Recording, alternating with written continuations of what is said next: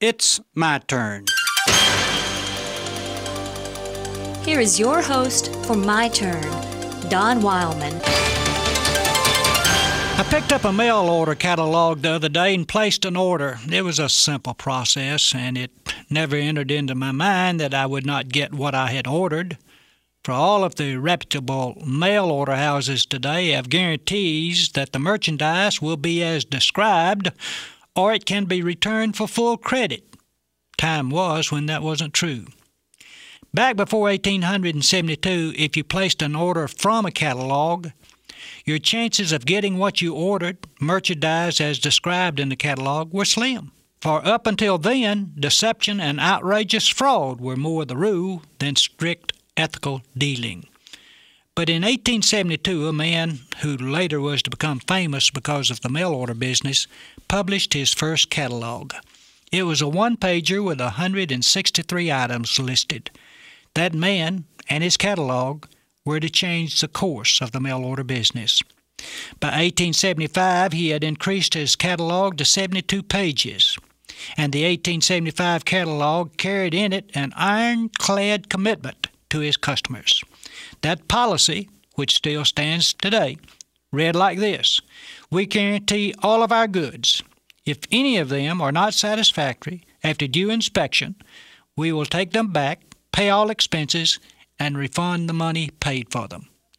Later, that man included not satisfactory to include even a whim. The pledge, now commonplace, was unheard of in those days and it wasn't long till his competition joined in line. They were dismayed by the move and felt certain disaster would result from it, but they had no choice. One man did what he believed right and best, and the others had to join in or get out. Why is it, not only in business but in other areas as well, that we are afraid to do that which we know is right and best? Why is it that we accept politics and other institutions as crooked and deceitful? Why do we think we have to do that which is wrong simply because everyone else does it, or because it's always been done? A man who goes against tradition and finds what is right can expect opposition. It's bound to come. But the odds are on his side that in the long haul, his method of honesty will prove successful. I can recall an incident when the Galilean went into the temple and upset the tables of the money changers. What had begun as a good service had become one filled with graft and corruption. But he dared to be different. He would not fall into line with dishonesty. And before long, that system he attacked disappeared. A person doesn't have to be dishonest simply because it's the accepted way. Every person can do what he knows to be right.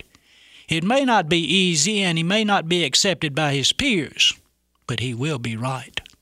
And being right is worth far more than being accepted. Today, the mail order business is a multi billion dollar a year concern, and it continues to grow at about 8% each year.